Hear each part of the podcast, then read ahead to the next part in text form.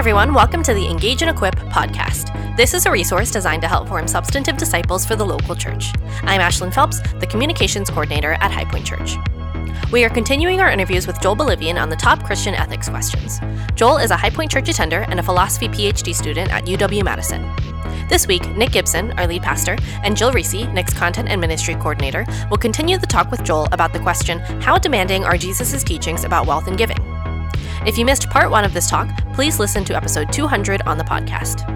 If you have any questions from listening to this episode, or if there are any apologetics questions that you want us to talk about with Joel, send us an email at podcast at highpointchurch.org. Thanks for listening.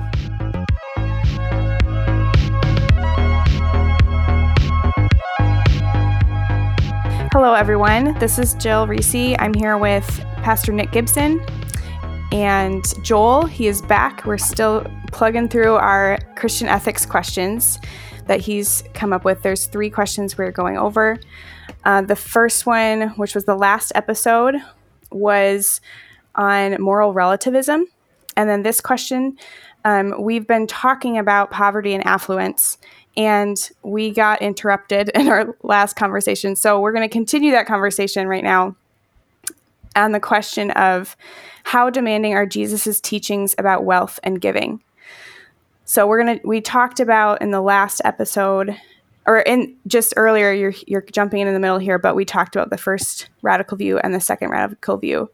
And so we're to jump into the some guiding questions for Christians about giving and generosity. Okay, I think it's probably best if Joel summarizes the first what he called the first and second radical, like the, basically the two opposite poles of this question. Mm-hmm. What do we owe in generosity towards our fellow man as Christians? Well, it's really good to be back again. Yeah, just as a quick recap, we talked about two radical views that sort of fall on either end of the spectrum when it comes to the question what do we owe, as Nick put it, to our fellow human beings uh, from a Christian point of view. And the first radical view is associated with the philosopher Peter Singer, and he says that we have a moral responsibility to sacrifice the vast majority of our wealth surplus to aid those living in extreme poverty.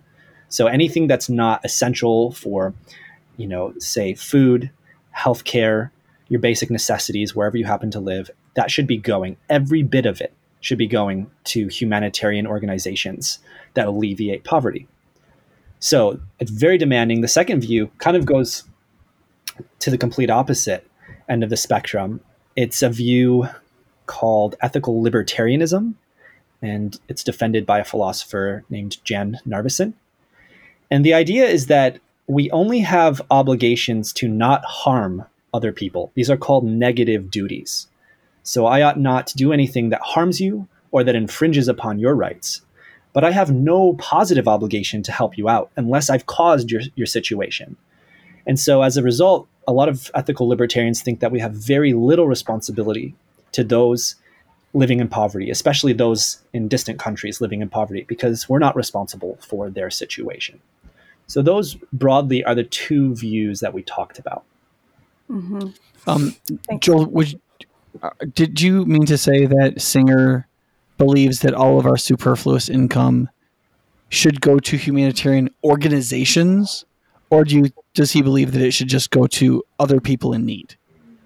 Or does he explicitly say it should be going to nonprofit national and international organizations that that is the best way to distribute those that those goods? Yeah that's a really good question. Peter singer's pretty clear about where he thinks our wealth donations should be going. They should be they should be directed towards causes which are treating the most serious needs, that's his earliest work, right? So, who's on the brink of starvation? That's where you should send your money. Um, in more recent work, say, look at his book, The Life You Can Save, and another book he wrote called The, um, the Most Good You Can Do.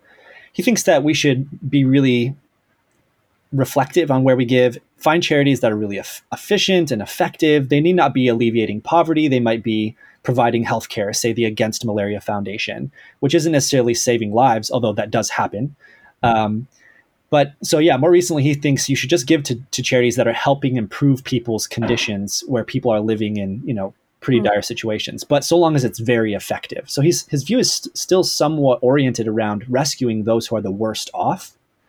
Um, so you shouldn't be like just giving your money out to your wealthy neighbors who maybe are in a financial rough spot for the time being. No, you should send it to those who are in the, the worst situations. Okay. All right. Thanks, Joel. Um, so let's move on to guiding questions for Christians and distinguishing between two questions of first, how much of my wealth should I sacrifice versus uh, where should my sacrifice go? Do you want to frame yeah, that a little bit for us? Absolutely. So I think that both of the views we talked about are mistaken. I don't think that um, either of them fully captures or accurately captures the extent of our moral obligations. Singer's view is too extreme. Jan Narveson's view is not extreme enough. And so now we're left thinking does Christianity tell us anything about how stringent our obligations are? So let's distinguish between two questions that arise here. There's this question how much sh- should I sacrifice? Versus this question where should my sacrifice go? So, this is the difference between asking about the demandingness of Christian altruism versus asking about the targets or the recipients of Christian altruism. And I really mm-hmm. want to focus on that first question. Um, how demanding is the Christian ethic when it comes to sacrifice and to altruism? Is it permissible for a Christian to keep substantial amounts of wealth and to live luxuriously? Notice that the question is not can Christians create wealth or make wealth or have jobs where they're earning a lot of wealth?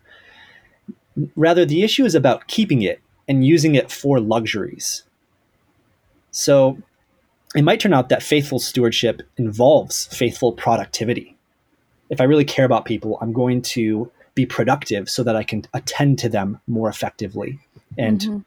can sustain my giving. Um, so, yeah, my diligence in creating wealth can be the means by which I aid more people. So the key question here is not about wealth creation, nor is the question, is it ever permissible for Christians to keep wealth and to enjoy luxuries? I think it's kind of undeniable that there will be situations, however rare, where that is morally permissible. But the real question is about the ordinary American Christian who is not faced with unusual circumstances or beset by financial hardships.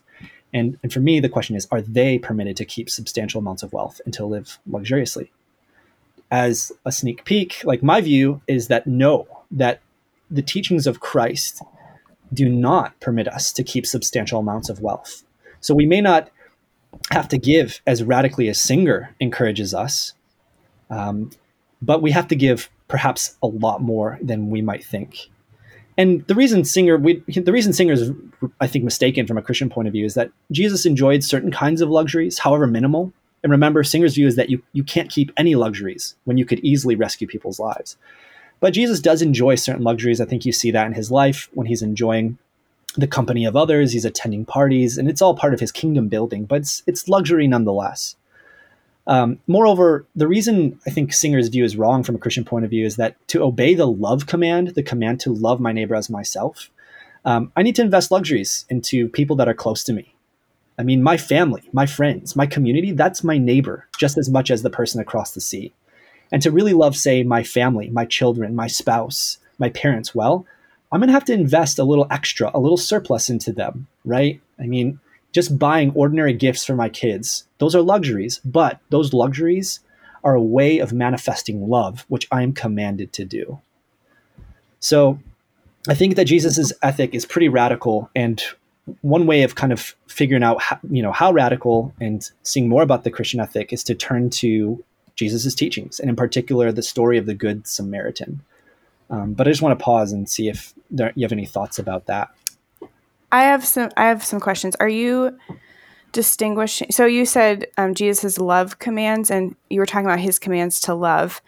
Um, are those are the ones that you're thinking of specific to generosity? I mean, obviously like generosity is loving but are there specific commands about giving that you're thinking of and not just loving your neighbor yeah that's yeah that's a really good question i am thinking about the love command say in mark 12 where jesus says you know that the greatest command is to love the Lord your God with all your heart, soul, mind, and strength. And then the second is to love your neighbor as yourself.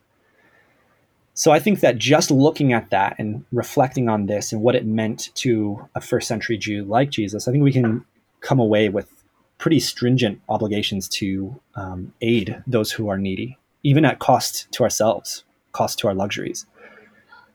But there are other passages for sure that I think encourage us, um, in fact, command us to live more modestly, more simply when it comes to our luxuries. Um, and I touch on some of these, I can touch on some of these a bit later, but just as a preview, um, Luke says something in, in Luke 12, 31 through 34. Well, not Luke, but Jesus uh, through Luke. And um, he's, you know, he talks about selling your possessions, giving to the poor, as well as in Matthew 6, 19 in the Sermon on the Mount. Jesus actually says, do not store up for yourselves treasures on earth. And in the Greek, he actually says, do not heap up. It's, just imagine this like pile of straw that you're just adding more and more straw to. Jesus says, do not heap up in that way treasures on earth.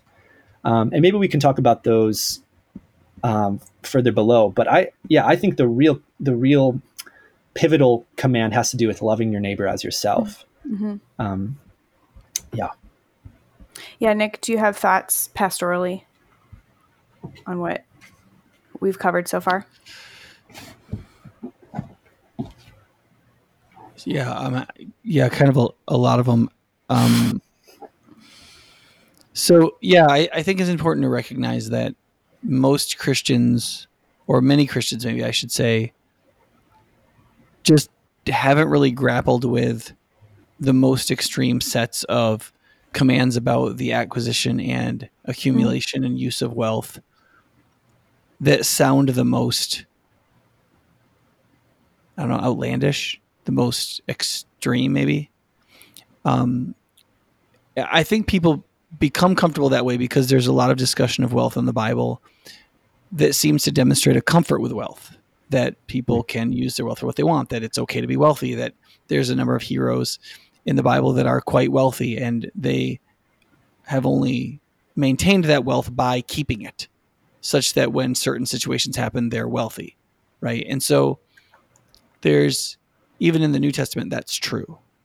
And some of the teachings of Jesus, even a few pages from each other, seem sort of modestly contradictory in a way. They're not contradictions, but they, so for example, when Jesus goes to uh, Zacchaeus' house, who's very wealthy, it says, um, when he comes to Jesus, he realizes there's a there's an ethical call upon his wealth, and so he says uh, to Jesus, "Right here now, I give away half of all my wealth." Right, which is he's still going to be really wealthy, right? And Jesus says, um, "This day, um, salvation has come to this house. This man too is the son of Abraham. And Zacchaeus also promises to pay back um, with some multiplication anybody who he's cheated. But he, he uses the locution, if I've cheated anyone. Mm-hmm. And it, it's not obvious that he had to have done so under Roman law or anything like that. So some people have said, well, you know, all of Zacchaeus's, you know, wealth is cheating people, and his, but that's really not the context of the passage in Luke.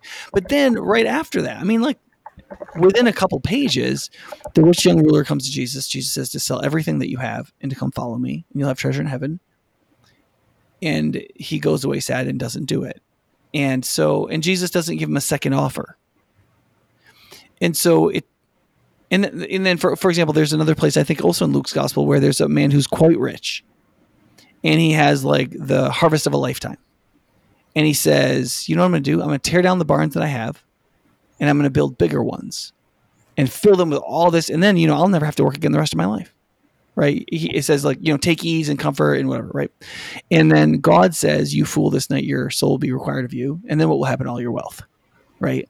And the thing that's interesting about that is this guy was already wealthy he already had barns, which are literally places you heap up wealth for yourself. I mean, that's literally what a barn is. It's where you store your excesses and stuff you're going to need for the next season and for the future. It's a place, it's a, it's your bank, right? In agrarian culture.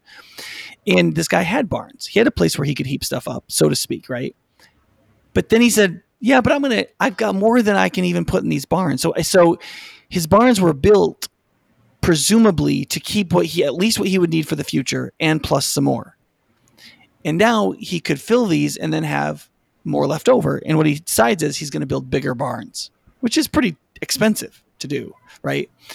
And so in this case, this really angers God that like he's given him well, he's made him wealthy, he's given him everything he needs for the relative future, right? And so what the guy does is he decides to keep everything and to cease being highly productive. And the combination of those two seem to infuriate God su- sufficiently that he judges the guy with death. Right. Mm-hmm. And so, like, as you work through passage after passage after passage in the New Testament, you can see how different Christians would come to different views about exactly how much money we're obligated to give and whether or not this can be boiled down to and reduced to simple philosophical principles by which we could understand a certain percentage or a certain or a certain like level of living or whether or not you can get leather seats in your car or electric windows or the, you know all those kinds of questions and my gut is what god has done in the scriptures is given us a bunch of different passages to grapple with mm-hmm. with a mm-hmm. bunch of different kind of structural principles built into them that are meant to affect us and convict us and move us because at the same time what you also see in the scriptures is god giving sort of certain ethical demands where he says you're going to give like for example the tithe you're going to give 10% of your wealth period, full stop. And then in other places, he's like, you need to decide how much you're going to give and give it, like in 2nd mm-hmm. Corinthians chapter 8. And so there's layers to this. There's like a minimum you dare not do less than. And then there's a realm of generosity where you get a choice. And then Jesus says that, like, your resurrection, the quality of your resurrection is partly based on some of these choices, but he doesn't get too mm-hmm. specific about that.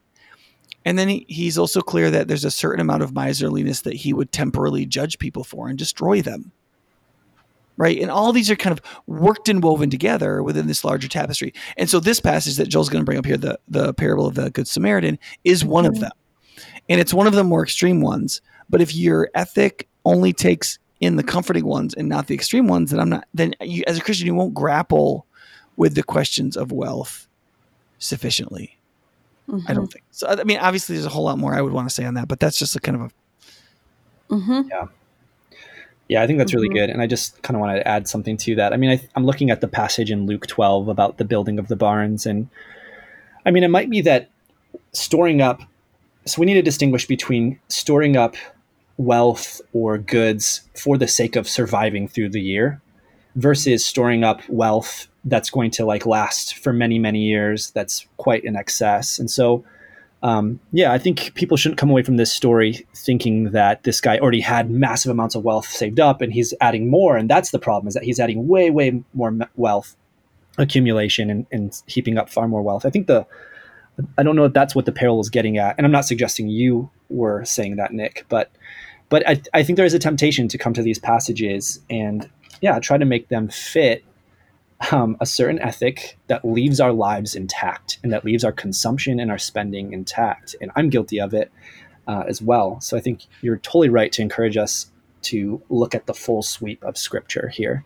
And yeah. just the Zacchaeus story is really interesting as well. I mean, what scholarship is telling us about wealth in the ancient world is that there, there was next to no middle class in the ancient world.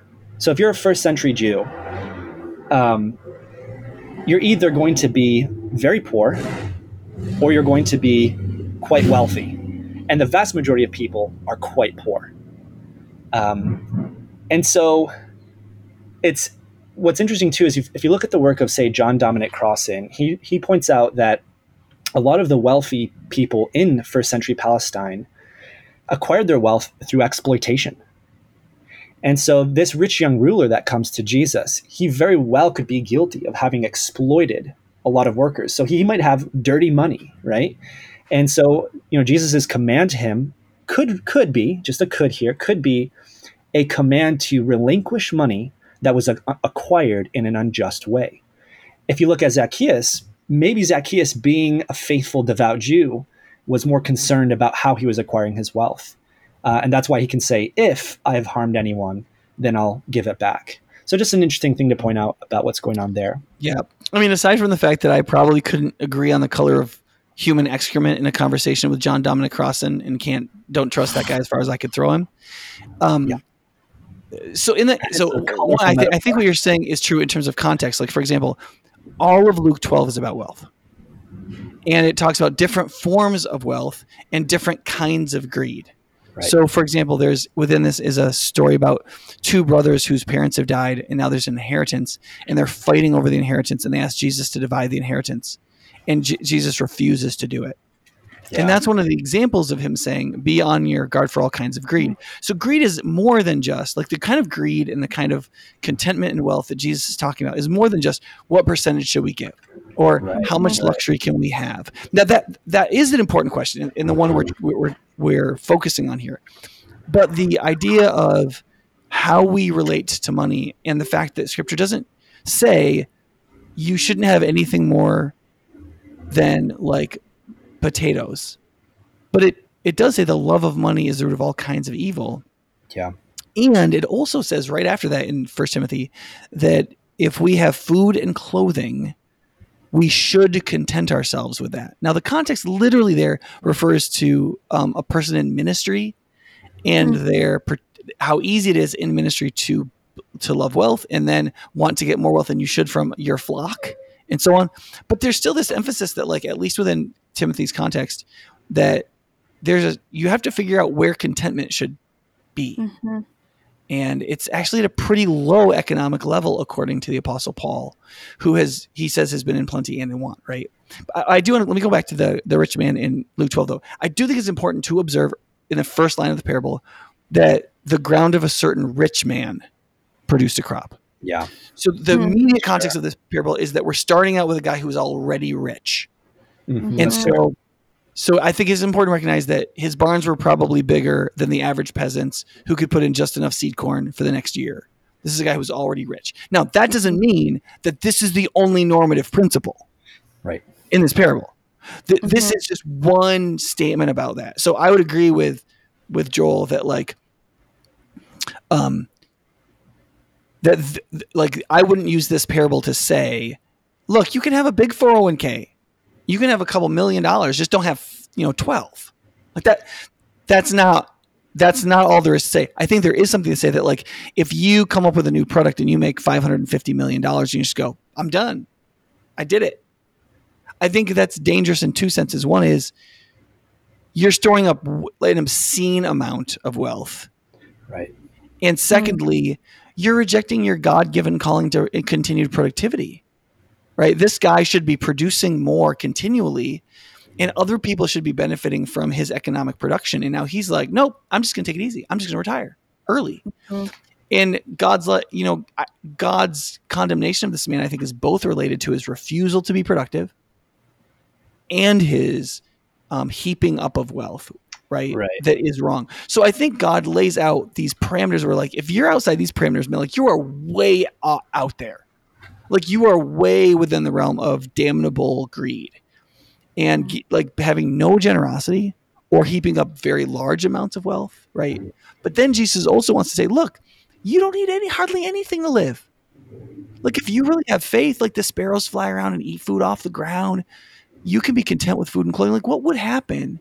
And I think this is very relevant because I think a lot of Christians don't do what they know is right or what God is calling them to do or what would do real good because they're afraid what's going to happen to them economically. They're not going to have a good retirement. They're not going to have what they want. They're not going to have the comforts that they want.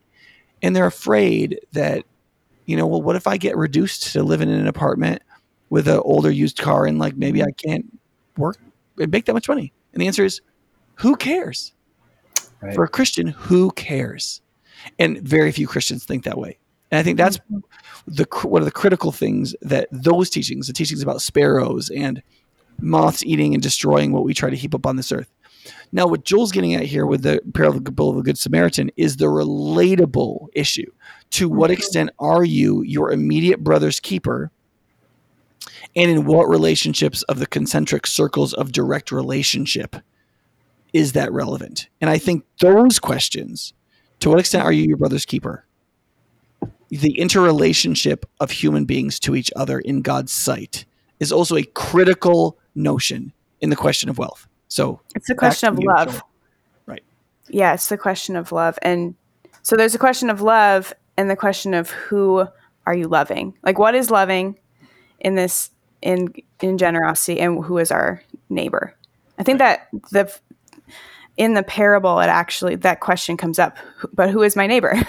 and it's asked in a sort of a justi- self-justifying way. But that is a question in this conversation. So, Joel, could you frame the Good Samaritan ethics for us? Yeah, absolutely. Yeah, I think that first of all, a Good Samaritan ethic is grounded in Jesus' love command uh, to love your neighbor as yourself. And as you were saying, this parable of the Good Samaritan, it tells us a bit about who we're supposed to be loving, mm-hmm. right? And to give you some context for this, I mean, in the in the ancient world amongst the Jews, there's debate about who one's neighbor was. If you look at Leviticus 19, the love command comes up in Leviticus 19. The the Jews were commanded to love their neighbors as themselves. In context, it really looks like they're talking about their covenant, their fellow covenant partners, fellow Jews, people who have chosen to live in faithfulness to the Torah. Now, a little later on in Leviticus 19, it says something also about loving the alien amongst you. But a lot of rabbis who were interpreting the Torah argued that the aliens living amongst you weren't just any foreigners in your midst. It was foreigners who were trying to be Torah observers. Again, so neighborly love for the vast majority of Jewish thinkers in Jesus' time had to do with attending to the needs of people who were trying to be practicing Jews, whether they were born into the tradition or whether they were converts. But I think the, the parable of the Good Samaritan addresses that like dead on. So in the parable, the the neighbor of the parable is the Samaritan. And you know, there's a, a really difficult history between the Jews and the Samaritans. Um, you know, a lot of Jews thought of Sam- Samaritans as as impure, as unfaithful, as traitors to their history. And it, it's the Samaritan in the story who acts in a neighborly way. And the Samaritan acts in a neighborly way in at least two senses. The Samaritan helps out the Jewish person who is in need. And notice that he does so irrespective of his covenant partnership with the Jew. I mean, they're not they're not they're not cut from the same cloth in any sense that would have appealed to ancient Jews. Um, so I think that there are a few ethical takeaways from the Good Samaritan story. I, I, think that the kind of principles we can extract involve two things. The people we're supposed to be helping are those who are needy. So I think Jesus gives us a needs based ethic. And it's a capacity based ethic as well. Insofar as you have the capacity to do something, you ought to help. And we see that in the Samaritan, there was a need presented to the Samaritan, and the Samaritan had the capacity to attend to it. And it's that action of attending to those needs that Jesus regards as neighborly love. Notice that there's no clause or condition saying that you should help on the condition that you've caused their plight. The Samaritan didn't mm-hmm. cause the Jews' plight in the story. There's no condition or clause saying that you should help on the condition that you're part that the, the person in need is part of your ethnic or religious background. So again, this contrasts with a common ancient Jewish understanding of the love command found in Leviticus 19. Um, hmm. so there's this nice quote from a theologian and New Testament scholar, Ben Witherington, in his massive book, New Testament Theology and Ethics. He says, Divine mercy does not ask the worth of the recipient, it only sees the need. The story reminds us of the ethical agendas of Jesus to bring about reconciliation between even hated enemies. By implication, Jesus disagrees with the definition of neighbor as understood by some of um, his early Jewish contemporaries, namely that one's neighbor was a compatriot or someone within one's covenant community. And so Witherington says the implication is that one should act like a neighbor to all persons, regardless of their condition or ethnicity, and that this sort of action is the true way to fulfill the commandment to love one's neighbor as oneself. So, a Good mm-hmm. Samaritan ethic asks us or leads us to ask two questions Are there serious needs in the world? And second, am I capable, financially or otherwise, of attending to those needs? That is what it is to act neighborly toward another human being. To be sure, you can't attend to every need, but you can attend to some. And as Nick has been saying, there is probably a lot of liberty to pick between various causes, to even pick about, you know, how much wealth you're going to give. What there is not liberty to do is nothing. And there is not liberty to do very little, I would argue. And that's because to love implies concern, deep concern for the well being of another. Mm-hmm. Um, so that's just a bit about the Good Samaritan story. And I think it addresses ethical libertarians. It doesn't matter if you haven't harmed someone, you still have to attend to their needs insofar as you have the capacity to do so. Um, yeah, any thoughts about that before we get into like the demandingness question more specifically? Nick, do you have any thoughts? Yeah, I, I, th- I think that one. I think that there are some Christians that really do like certain parts of libertarian thinking as a political ideology within sure. the United States. And I think that in some cases, libertarianism is a proper Christian option within certain political questions. So when we reject, because I agree with with Joel that you cannot hold to what Scripture teaches and be libertarian in your understanding of your obligation to others, right? However, um, a Christian, I think, is can take a libertarian view in relationship to generosity when the question is asked should a government over people presume to be the, the collector and distributor of charitable goods and services at that point i think a christian can say they believe that the government is one of the most inefficient and effective it is the wrong entity. It breaks the relationship between giver and receiver, and therefore the relationship of love and empathy. It is corrupted by politics. Blah blah. blah. You, you can go on and on and on. And so I th- I think that I don't know if Joel would agree with the statement I'm going to make right now, but I, I think that um, libertarian uh, there are li- way there are questions that can be solved with libertarian logic, but biblically speaking, the natural and spiritual relationship of brotherhood and sisterhood, and therefore obligation in generosity between human beings that touch each other in life. Um, God has revealed that we have a relationship between them, and therefore we can't say, unless I've caused harm, right? Like th- there are deeper strands. It's kind of like the abortion argument where um, I remember listen, w- watching a uh, debate between Peter Kreeft and a, a pro-abortion debater, and the debater said, "Why should a woman be forced to provide life support to another human being for nine months? You would never do that in a hospital. You wouldn't. You wouldn't take somebody who was injured in an accident and then put another person, healthy person, in a hospital bed next to them, and force them to stay in the hospital bed for nine months in order to support the life of another human being. Why would you do that with a woman who has an unwanted pregnancy. And Kreeft's response was, he's like, well, let's start with that being a really strange way to speak about motherhood. yeah. Right. Which I think really kind of gets at the heart of it. Like you're kind of right. like, okay, whether or not you can make that kind of libertarian argument, what if a completely different metaphysical relationship exists that you don't want to acknowledge? That like the minute a mm-hmm. woman becomes pregnant she's not just a woman with another body inside of her. She is a mother which means she has an inherent moral relationship to the particular body of the other human being inside of her i.e she is that creature's mother. And because she's a mother she has the responsibilities of a mother. And similarly there is a divine brotherhood or sisterhood mm-hmm. to mankind that Jesus demands because of our creation under God, our relationship to each other, and, and the love command, and many other things. And so, therefore, mm-hmm. you can't just say, well, what, what do we have to do with one another? And the answer is, according to Jesus, so much. Mm-hmm. So much, even with your enemies. Mm-hmm. And so, if you accept that revealed teaching in the area of generosity, you can't resort to alleviating yourself from responsibility by the use of libertarian thinking. Even if libertarianism is your political philosophy, right. libertarianism should not be your ethical and spiritual philosophy. And you can hold one without the other. You can be a, a political libertarian and not a theological one. Right. And or, I think Christians shouldn't be a theological one. It's arguable whether or not they should be a political one. Right, for sure. Mm-hmm. Yeah. So political libertarians versus ethical libertarians versus theological libertarians. And I agree completely.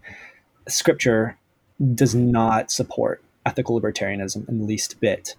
Um, at least not a careful reading of scripture.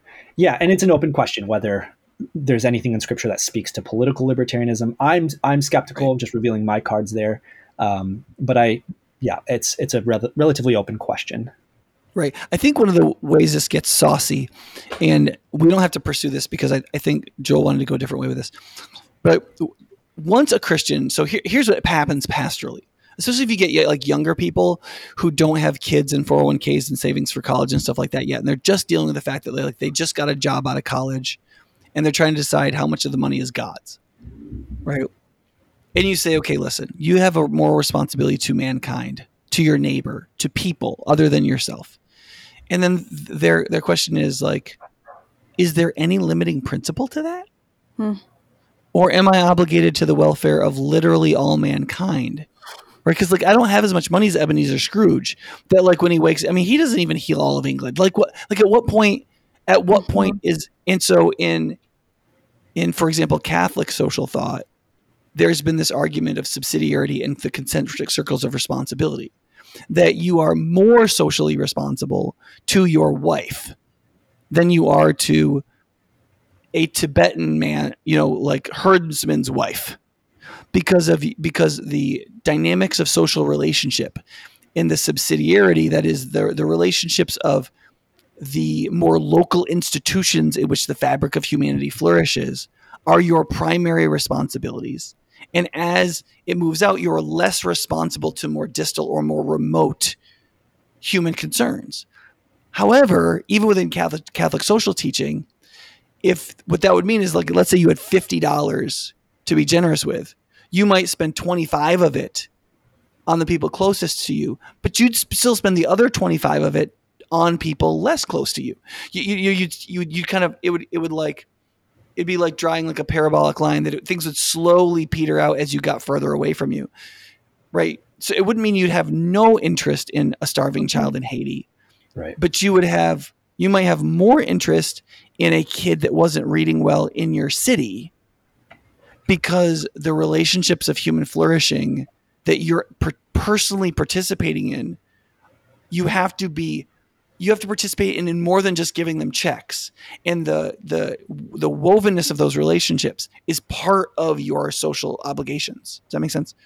So for example there's a place where do good to everyone but especially those mm-hmm. in the family of believers. Like for example if you were des- one of you two were destitute in the church i was a part of and are believers i believe i have more responsibility to you than maybe somebody down the road that was in need.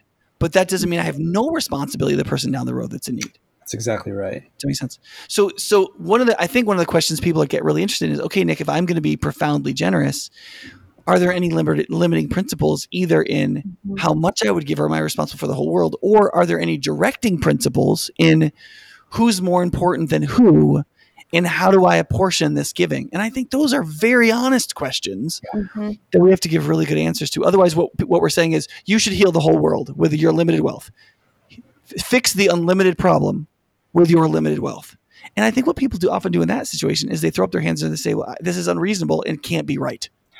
Right. And I think that's it is unreasonable, and I think part of what makes it unreasonable is you can't do it. And there's a principle in uh, ethics that a lot of people subscribe to that if you're unable, literally unable to do an action, then you couldn't be obligated to do that action. And so sometimes we frame these discussions in terms of alleviating global poverty or alleviating uh, problems in healthcare.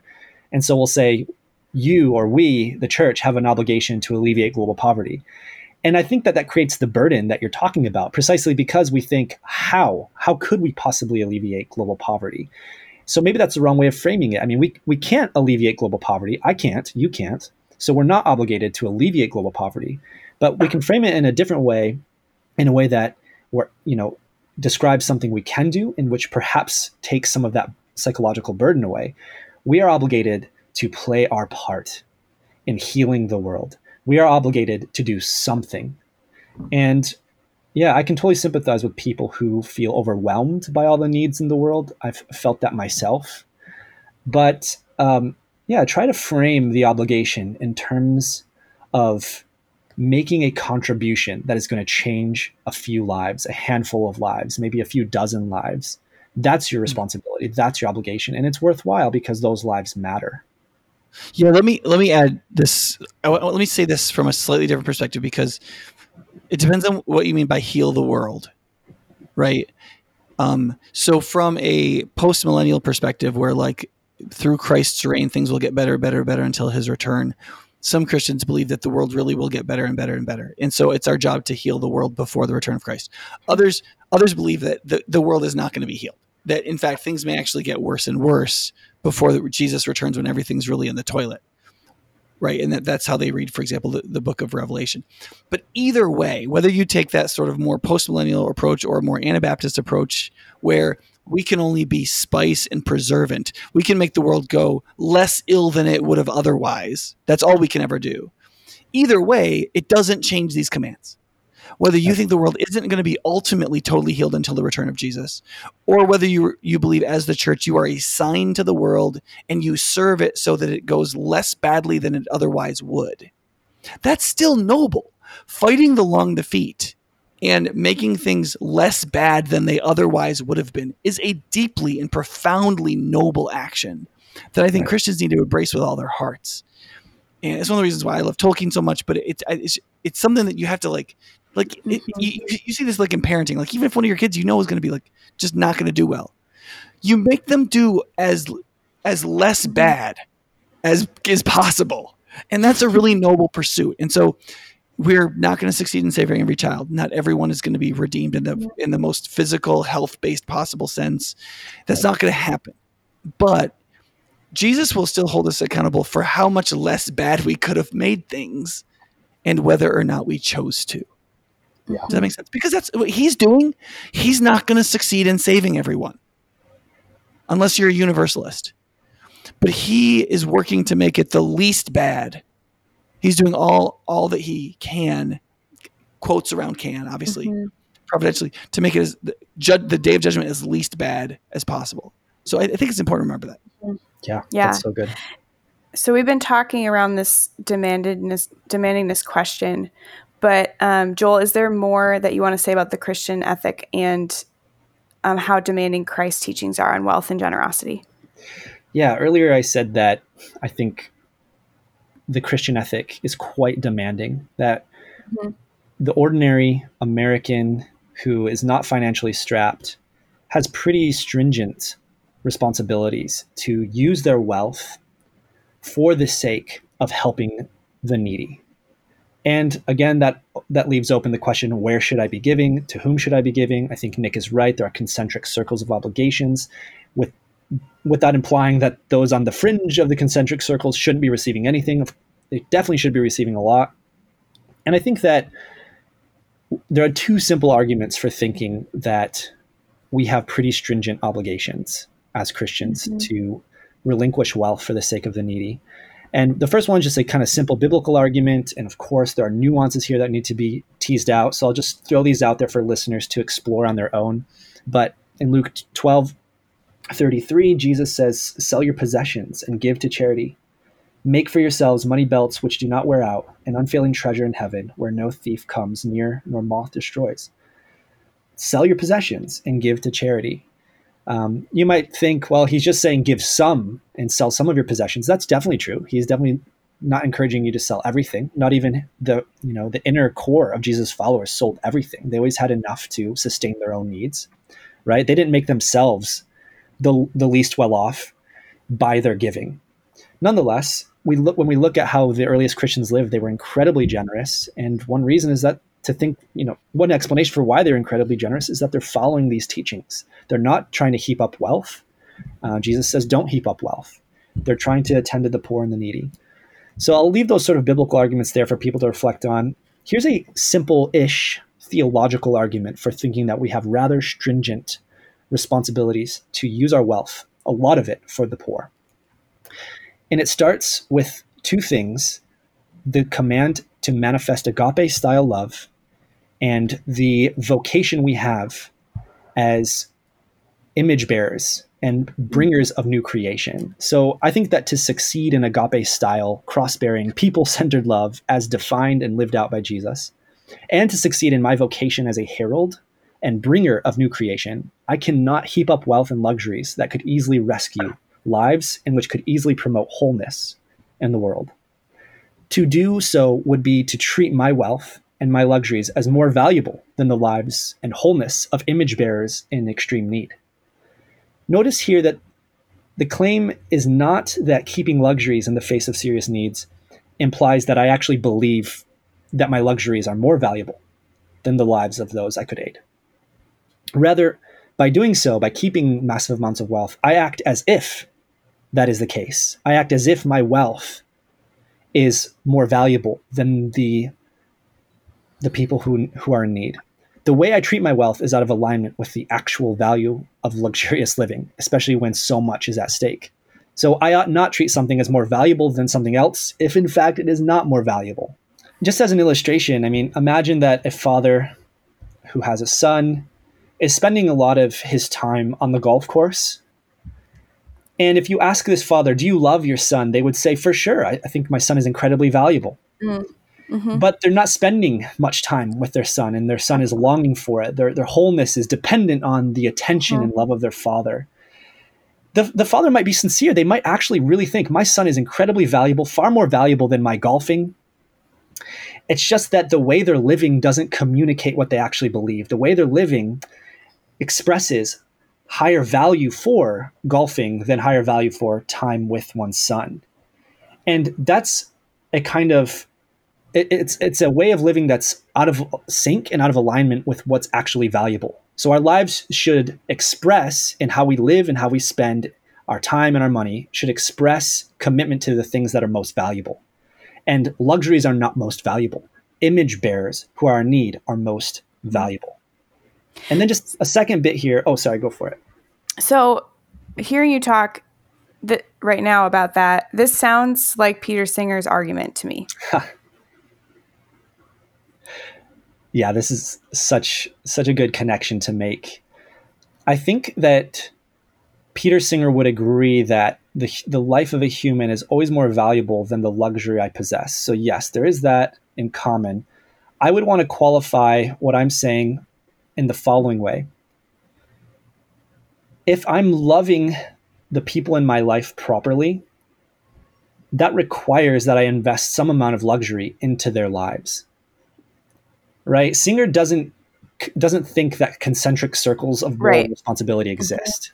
Okay. okay. But I think so the Christian is, ethic does. Yeah. Yes. Yes. Okay, that makes sense to me. Yeah, and not not only that, but like, look, God loves like us. He loves the wealthy Americans who have plenty of surplus wealth to donate. He loves middle class Americans who have, you know, less but still enough to donate. He loves them and their shalom may depend in part on whether they're also investing into their own well-being their mental well being, um, just recreation.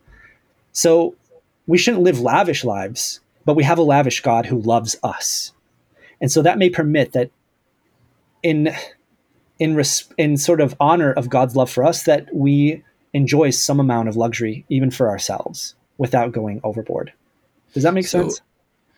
Joel, let me let me um, fiddle with this with you for a second. Um, so you guys might hear the fire alarm again. My daughter Rachel is aggressive in everything she does, and apparently that includes um, cooking asparagus in the kitchen.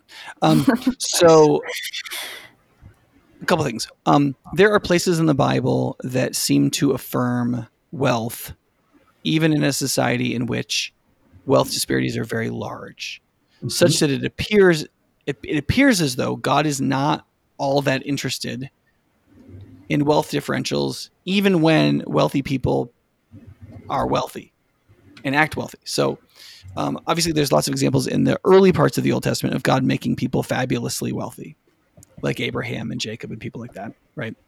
There, there's also examples of people like David who God says to him, I gave you all these things.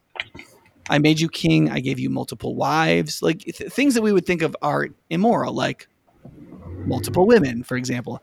Yeah. And he says to David, if that wouldn't have been enough, I would have given you even more. Right. So then why did you sin against me? Right. Because David apparently what got to the point where he wasn't really thankful for all that he had and, he, and it, it didn't hold him. In first or second Thessalonians, it says that Paul, God gives us everything for our enjoyment. Mm-hmm. Right. In, in, in a similar context where he, Paul also says, um, tell the rich not to be proud or to put their hope in their wealth. But he but he also seems to say so this is I'm sorry, this is first Timothy mm-hmm. 6, 17. Command those who are rich in this present world not to be arrogant, nor to put their hope in wealth, which is so uncertain, but to put their hope in God, who richly provides us with everything for our enjoyment. Right? Which now it's important to read if you know if you've never read First Timothy chapter six and you're listening to this, you should because it, it's also the chapter that talks about how terrible a thing it is to lo- be a lover of money and how destructive that can be and how it pierces you with many evils and so on. But one, one of the things I, I think is that some of the things I think we assume, kind of in the Peter Singer kind of logic, I actually don't find in Scripture. For example, I don't find a distributive, a major distributive ethic in Scripture with God speaking. Um, also, also, like, can you think of any example in the New Testament of the church giving to non-believers? Now, I can think of teachings that allow make it reasonable that we might help non-believers. I can think of the idea that um, people should care about their destitute neighbors. That's part of Jesus' love command. But in the book of Acts or any of the epistles or anywhere where giving is talked about, I don't know of any situation in which the church does or Paul collects for, or there's any action in which money is collected and distributed for non believers. Um, and, but yet there is a very active very strong ministry to believers. So in Act 6, it's all, all of the widows, whether Hellenistic or Jewish, are taken care of. Everybody shares their goods with each other within the church. And even when you get to the point of Pliny the Younger, and a non Christian figure, um, he says all of their poor are taken care of. Now, in that context, um, it says the Christians take care of all of their poor. And then the next line is, and ours as well. Mm-hmm. It's awesome. Meaning that the early, that. meaning that the, we do know that the early Christians were helping the poor who weren't Christians. Yeah. By the second century, at least. But you don't see that as a major part of giving in the New Testament. It doesn't seem like. Like after the resurrection of Jesus, you have a church. A lot is said about charitable giving. And giving to non Christians is like virtually never mentioned. And I find that interesting in terms of because and here's what I would take from that: not that you shouldn't give to non Christians, right? Because there is a verse that says help everyone, but especially those in the family believers, right? Mm-hmm. But it makes me wonder whether or not Jesus' assumption is that the that the brotherhood of faith of the body of Christ, that that additional brother and sisterhood is a very strong concentric circle mm-hmm. and is a net that should capture the majority of your charitable giving for at least three reasons. One, because they're dearer to you as believers than those merely connected to you in the brotherhood of mankind. Secondly, that it's part of the healing fabric of the community of Christ and the body of Christ, so that more is happening than just giving money. Right. And I had a third one that was brilliant that it slipped out of my mind. Right yeah. Good. You know, Oh, oh, okay. oh, the third is I think you can you can look at the you know the person and you can see the situation and you can mm-hmm. interact with what, what's going on so that you're not engaging in toxic charity and just like dumping money on something that isn't going to work. Which is, you know, what we're finding. You talked about this in other discussions. What we're finding in the our empirical research about charity is is that so much of charity not only does no good but does a considerable amount of harm. Mm-hmm. And that's and it that's more true the more personally disconnected you are from the charitable donation itself which is why I think people are supposed to take care of their own families first because they can tell Bill, their alcoholic uncle, to quit freaking drinking in a way that a government bureaucrat just can't do. Mm-hmm. mm-hmm. You know. Anyway, so yeah, so I mean, those are some of my like, you know, because I'm I don't get to spend most of my time doing philosophical work. I spend a lot more of my time doing like this biblical text work. And so, like, I, you know, I'm thinking of this web of teaching throughout the New Testament, and those are some of my mm-hmm. thoughts about that. Yeah. Yeah. Before I jump in, Jill, did you want to add anything to that? Well, if you have something to add, do that because I was going to ask what are some practical ways we can. Yeah, yeah. I, I want us to be like before Joel answers that I don't think that the like the practice in the Book of Acts like negates what Jesus says in the Gospels. I don't think that. I think you have to have a both and approach to uh-huh. the whole of Scripture. And all of these statements of Jesus that Joel is quoting have to be grappled with in the present as continuative teachings of the Lord. So I, I don't in any sense minimize that, but I, I'm interested to see like how Jesus' earliest followers did in fact live out Jesus' commands in the Gospels. That's all. Mm-hmm. Yeah. So I have a number of thoughts, and I really appreciate those points. And it's really important for us to not just wrestle with sort of like the theological ramifications of a teaching, but like the the actual explicit texts themselves. And so, Nick, you're you're pointing us in that direction. That's really good. So let me start with this claim that when we look at the early church in Acts, what we find is inter believer generosity, and we have no indication of generosity being extended to non believers. I think that first of all, the parable of the Good Samaritan addresses this. I think when Jesus gives that parable, as I tried to argue earlier, he's telling us something about who we should be attending to. He's not necessarily saying anything about who takes moral priority, but he is saying that within the scope of moral concern are people who are not part of my covenant community, and that includes my Christian church community. So I think the parable of the Good Samaritan addresses that. I would also argue that we have to be careful what we draw from the early church. And so I'm I'm just as guilty as anyone of trying to extract principles from the early church in an incaution, you know, in, in a way that lacks caution. The early church was fa- facing very novel circumstances that churches today aren't facing. Here's one: the very birth of the church itself in a context which was opposed to the gospel and opposed to the church. So I think it makes sense that people were rallying around their church communities, finding solidarity with each other, and attending to the needs of those people first and foremost because they lived in an oppressive, threatening context. We don't face those sorts of circumstances. So I think we should be careful that we don't take too much out of who we should be giving to from uh, these texts and acts. Third, I think that we got to be careful about arguments from silence. An argument from silence is where you look at a text and it doesn't say X, Y, or Z, and so you infer that Jesus didn't you know, wouldn't have endorsed X, Y, or Z, or that the early church wasn't doing X, Y, or Z. This is a major fallacy in New Testament scholarship, um, where you know people will say, "Well, Jesus never said this, or the Bible doesn't say this, therefore we're permitted to do it, or therefore it never happened." Yeah, and a good so example of that is, and, and I think more, that. Sorry. Just a quick example. A, a, good example of that is more liberal arguments regarding um, the ethics of homosexual sex because sure. there's no text in which Jesus literally says the word homosexual people say, well, Jesus didn't say anything, so he must be fine with it. And that's just another example of, an, of, a, of a literal exactly argument. Right. And I and I think that although we don't have um, an extensive record of where the early church was giving, we shouldn't read too much out of it. I think to do so would be an argument from silence. The question is, should we expect to have records telling us that the church was extensively giving to non believers. I don't know that we should expect that again because of the novel circumstances that the early church faced and because Luke has a very particular agenda. He's trying to talk about the expansion of the gospel and the rise of the church itself. So his whole agenda is to focus on the church, the life of the church. Um, and you know, finally, I think it's true that we ought to give more to believers. Scripture clearly teaches that. But let's be clear about this: the early church was incredibly needy. I mean, again, recall that there there is next to no middle class in the ancient Palestinian world. And so the earliest believers are all peasants, basically, with a few people who are from the very thin middle class and a few who might be from, you know, more upper nobility uh, classes.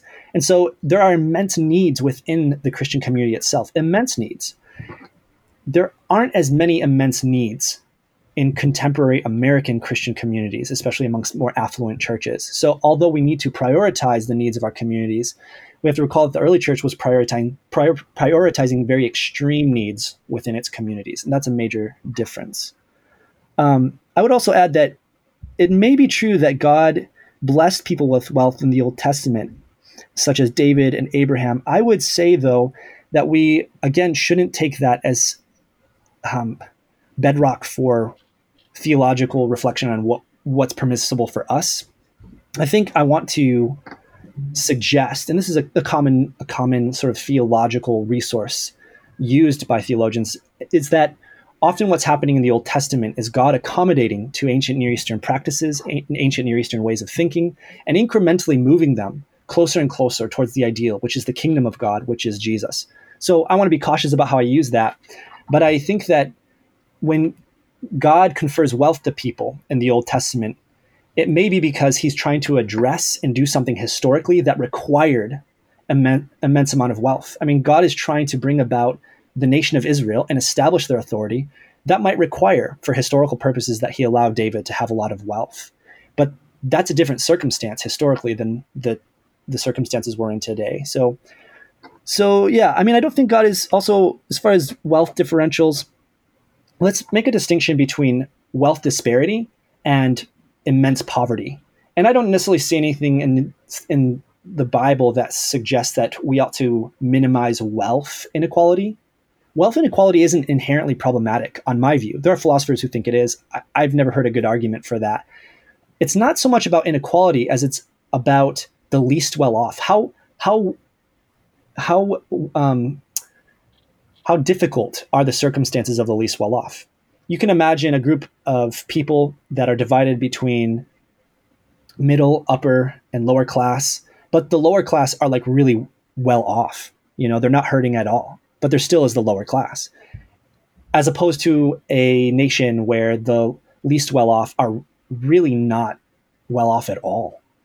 And I think that God cares about the second type of scenario and about elevating those people up to a place where their shalom, their wholeness, their health is being attended to. So it's not necessarily about wealth and equality itself. I think that's all I had to say about that. Which is, I just really appreciate those. Um, yeah, that, yeah. Questions. A good book on some of those is a little older now, but there's a book called "Neither Pro- Neither Poverty Nor Riches" by Craig Blomberg. Oh, for those listening, and sure. that's in the I think New Studies in Biblical Theology series, and he talks about that concept of like why Abraham may have been fabulously wealthy, but why that might not be great for us. And he he he covers the the whole of the Bible in its teaching in a theological way. It's just still very worth reading. I think it's still in print. Yeah, mm-hmm. that's really good. So we've grappled with these questions about generosity and what Jesus demands of us. Could you guys give like a few takeaways that we can like what are some main thoughts from this and what are some next steps for us even? Like how mm. should we be thinking about this and are there practical things we can do as christians? Mm. you want me to go first? Yes. Okay. Do you want to you want to hopscotch back and forth? You do one and then i'll do one. Yeah that'd be good. I like yeah. that. Maybe we can do it briefly that way then you can debate if you need to I think that's such an important question. And the first thing I would say is just start giving more. Um, yeah, just I think the, the, the takeaway is that the kingdom of God is concerned about the well being of image bearers. And there are a lot of image bearers who are suffering, who are struggling.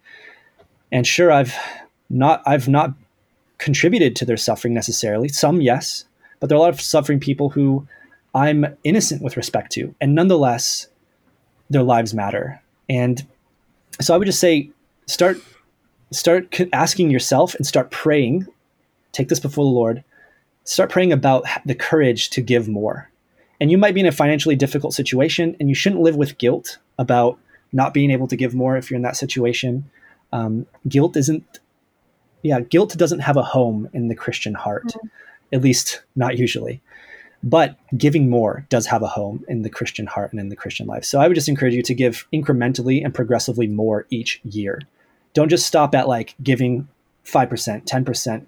The next year you get a raise, or in, in five years, maybe reevaluate how much you're giving and say, and ask yourself, can I give just a bit more?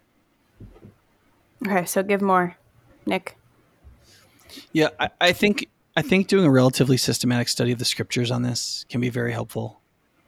Um, and if you, like it says in First Thessalonians chapter two, if you are willing to accept what God says as the word of God and not the word of men, and allow God to tell you what He thinks about wealth, I think it's very helpful. And most people have never really done that. Mm-hmm. They think that God just wants you to make all you can and then give ten percent, and He'll bless you and give you more, and then that ten percent will grow, and then that's how God gets His money and that's just not what the Bible teaches. I mean, that that, that there there are strains of that in there, that God does love to bless generosity, and sometimes that's with wealth, and God does demand.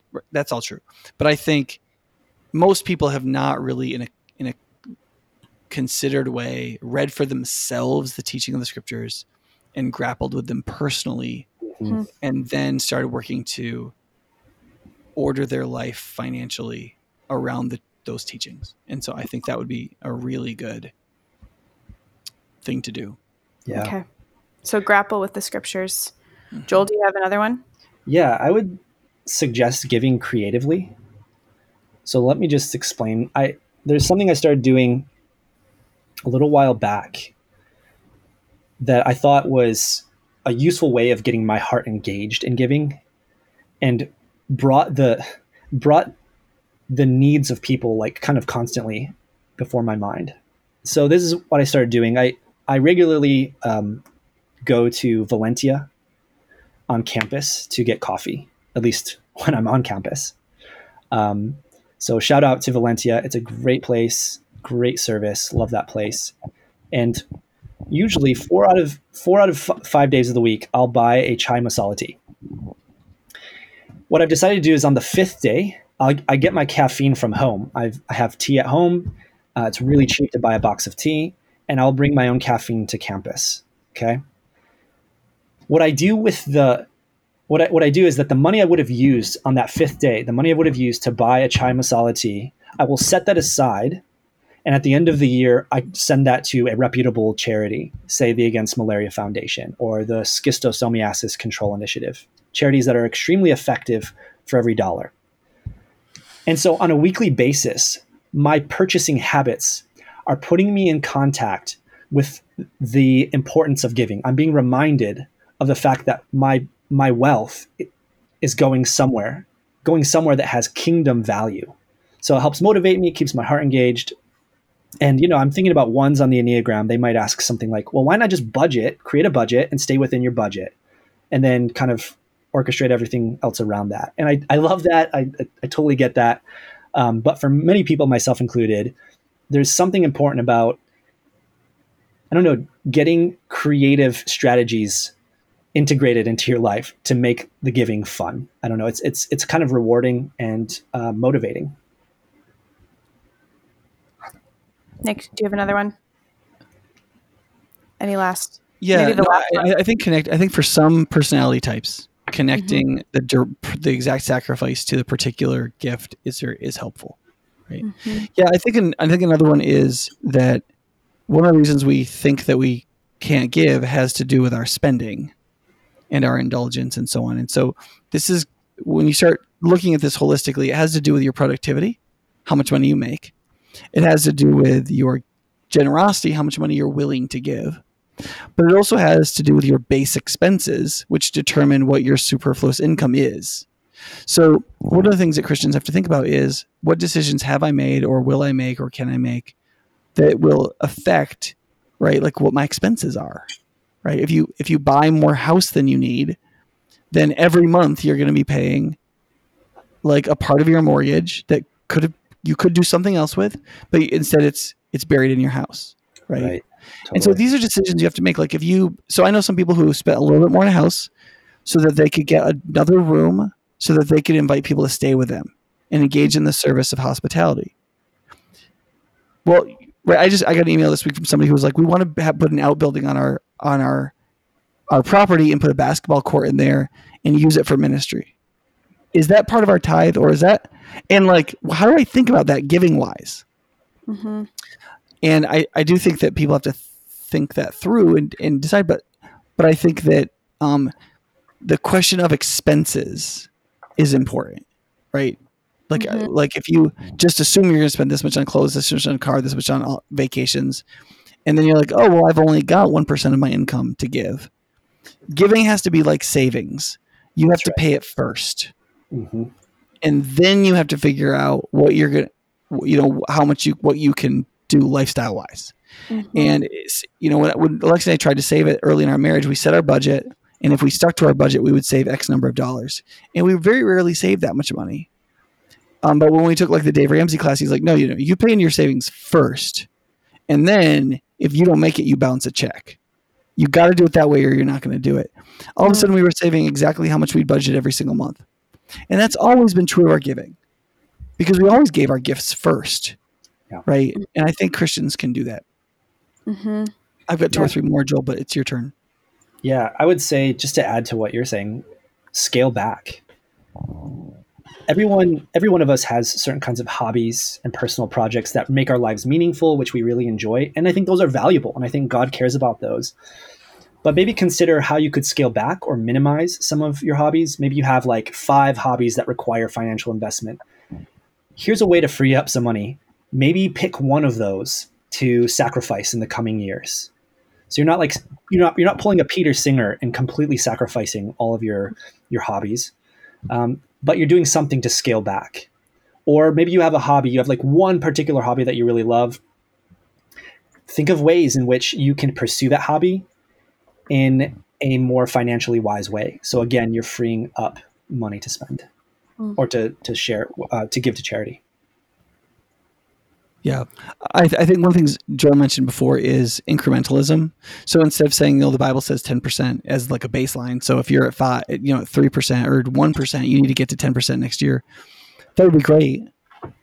Um, I do think you're obligated to do that, mm-hmm. but um, usually for most people is incrementalism. Like, okay, we gave five hundred dollars last year, let's give seven fifty this year, and like trying to like push that up. Um, mm-hmm. Oftentimes, for people working incrementally like that, is just more successful over time. Mm-hmm. Um, mm-hmm. and they resent it less, and so on. Yeah. Um, and for a lot of people, they we just are so so addicted to consumerism. We just we're in debt. We just don't have any money, and so um, so I would say that incrementalism. An- another one is take a financial planning class. Yeah. Mm-hmm. Like Financial Peace University is a great one. We do it at High Point. There's other ones. But a lot of people have just never taken a financial management class, and they, oftentimes you're wasting just thousands of dollars you don't really realize you're wasting. You, and, uh, you, if you don't track your expenses, you may not know you're spending two thousand or five thousand dollars a year eating out. I mean, I, have I've talked to younger people who they just would go out and they just buy stuff and then they hand them their credit card and they just they do that instead of groceries and they don't realize that it's thousands and thousands of dollars a year you know and once they realize it they're like oh my goodness i probably shouldn't do that so and you're think, underestimating how much you spend if you don't keep track. Yeah. Yeah, I mean, just like people underestimate how much TV they watch, people underestimate how much money they spend on a lot of things, uh, especially consumables, eating out, those kinds of things, right? Yep. And so the, tracking that is a, can be very helpful and really kind of change what you're doing, right? Mm. Yeah. All right. Any I, last any last practical? Yeah, I think I think when Joel said, you know, guilt is not a major motivation in the in the working of Christian ethics. Like it's not supposed to be your your operative motivation. Guilt is supposed to be a warning light, not a like normal gauge, right? Mm-hmm. It's not your RPM meter, it's like your oil light. You know what I mean? Mm-hmm. Joy is supposed to be your RPM meter. It's like it, it, you're if you, so you have to connect your giving to joy mm-hmm. um, right? Where Jesus says, Jesus doesn't say, give away your money because you shouldn't have any. He, he literally says, make for yourself purses in heaven. Mm-hmm. He literally says, you know, when you invest here and buy it with generosity, you are investing, you are p- producing wealth for yourself in heaven. Now, there's a way to take that too materialistically, I think. But Jesus said that. I mean, and he said it because he wanted to have like a very significant emotional freight in the people who listen to it. Listen, you can have wealth here or you can have wealth there. Okay. You can uh-huh. either put money in your purse here or you can give it away and that puts money in your purse there. There God sees and rewards and responds and cares and affects it. And so a big part of this is like realizing that Jesus that's the word of God, not the word of man. That is the promise of God Himself that He rewards generosity, but only if you have faith. Mm. You have to you have to burn ashes your wealth in this world to a certain extent. You have to let it go. You have to realize that if there isn't a God in heaven, you have given away money. Maybe it's a good thing in a general sense, but it's gone, and you're never going to see that again. As opposed to believing that there is a God in heaven who rewards those who do good in his own pleasure and out of his unlimited eternal wealth. And that's supposed to bring up a joy in you that you get to be part of his generosity, you get to be part of his redemption, and you get to be the servant of one who rewards those who serve him. And that's supposed to well up in you a great desire for generosity and a desire to create wealth for yourself in eternal homes, right? And so we shouldn't shy away from the things Jesus says to motivate us mm-hmm. right? You know, mm-hmm.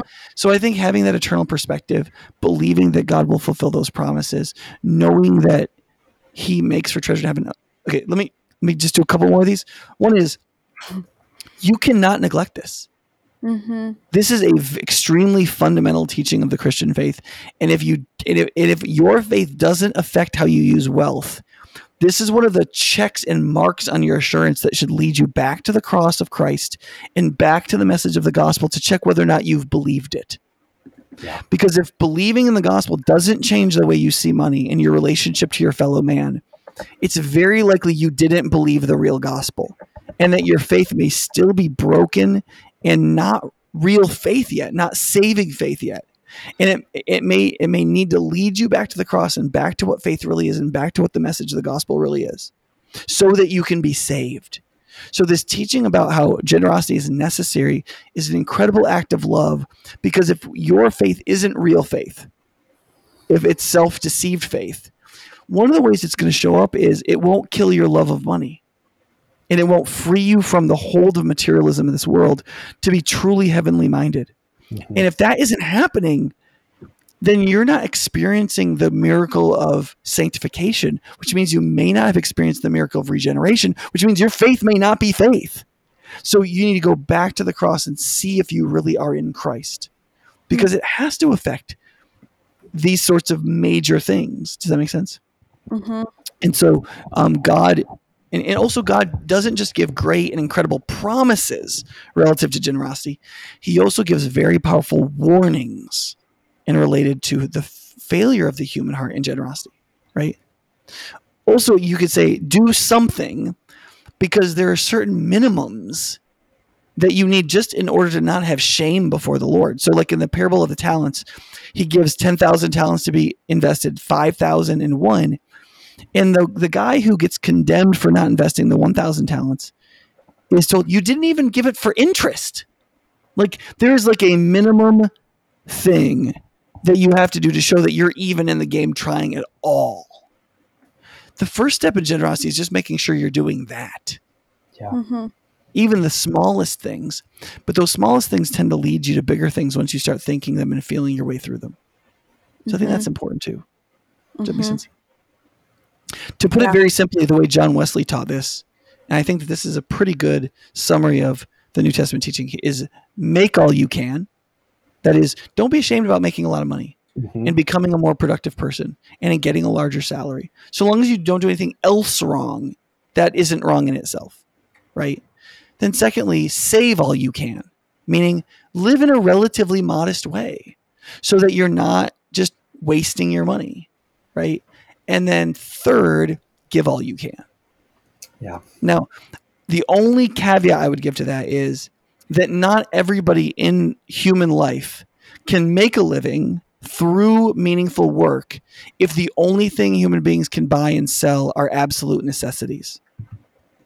Right? Not everybody can buy and sell just food right? In order for us to have a functioning economy where people can make money and rise into something like a middle class and out of massive global poverty, people have to buy a wide diversity of things. So there's a limitation to how austere you can be. Otherwise, there's a point where your desire to give to others charitably keeps us from building something that we call economy or the free trade and exchange and building of wealth between people economically. That's a more complicated question, but it goes to show we can't all be monks or we will all be poor as monks. And so there there is a limit to how much austerity we should engage in. Does that make sense? Mm-hmm. That's a more complicated issue, but it's yeah, it's worth definitely. thinking about some. Because if nobody if nobody buys leather seats, then the people who produce leather can't work in that, right? If nobody buys salmon because that's too extravagant, then nobody who fishes for salmon can sell their fish, and so on. I think Jesus feels like we're pretty safe in that though, because he seems to think that so few people are really going to embrace his austere teaching about deep generosity that most of the world is going to be pretty materialistic and we're not going to have a problem building economy. Does that make sense? Yeah, mm-hmm. I mean, if everyone was giving, say, their fair share, I think everyone would have to give relatively little. Um, but it's precisely because there's such great need and so little giving that the responsibility and burden becomes so much bigger. But not for that reason undelightful. I mean, giving is a delightful thing. And I guess mm. I'll just, my final thought would be, you know, this Jesus never invites us into something that is bad for us. He lived he lived a really good and beautiful life, and yet he did not live in luxury. Mm-hmm. And right. the goodness and beauty of the life he lived is available to each of us. Mm-hmm. And part of it becomes more and more ours the more and more we lose attachment to wealth and become more and more attached to his kingdom work. Mm-hmm. Moreover, you're, you're probably not being called to sell your nice car, right? You probably need it for work. It's a wise financial investment. To stop buying chai lattes, you're not being called to stop buying chai lattes. You're not being called to never go on vacation maybe. again.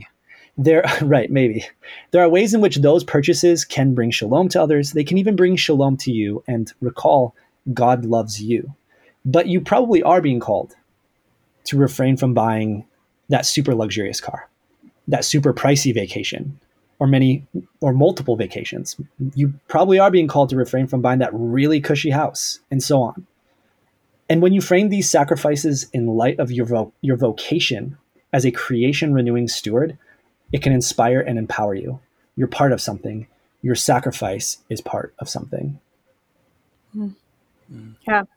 Well, I think now is a good ending point as any. and um, the next question we are going to be talking about is gender justice. How can the church play a role in ending gender oppression? So we'll do another episode on that next. Um, and so stay tuned for that. So only Thanks. 60 more episodes to yeah. get through Joel's document at this rate.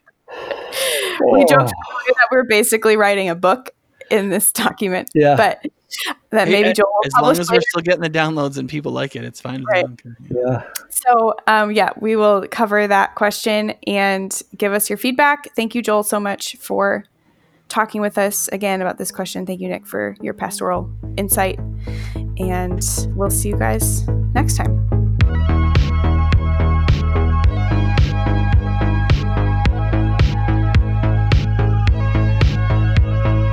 Thanks for listening to this episode of the Engage and Equip podcast.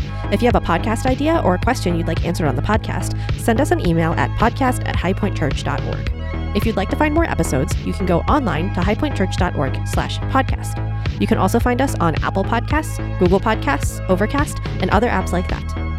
We hope this episode was helpful to you as you grow in becoming a more substantive disciple and a part of the local church. If this episode was helpful to you, rate or review us on Apple Podcasts or share this episode with a friend.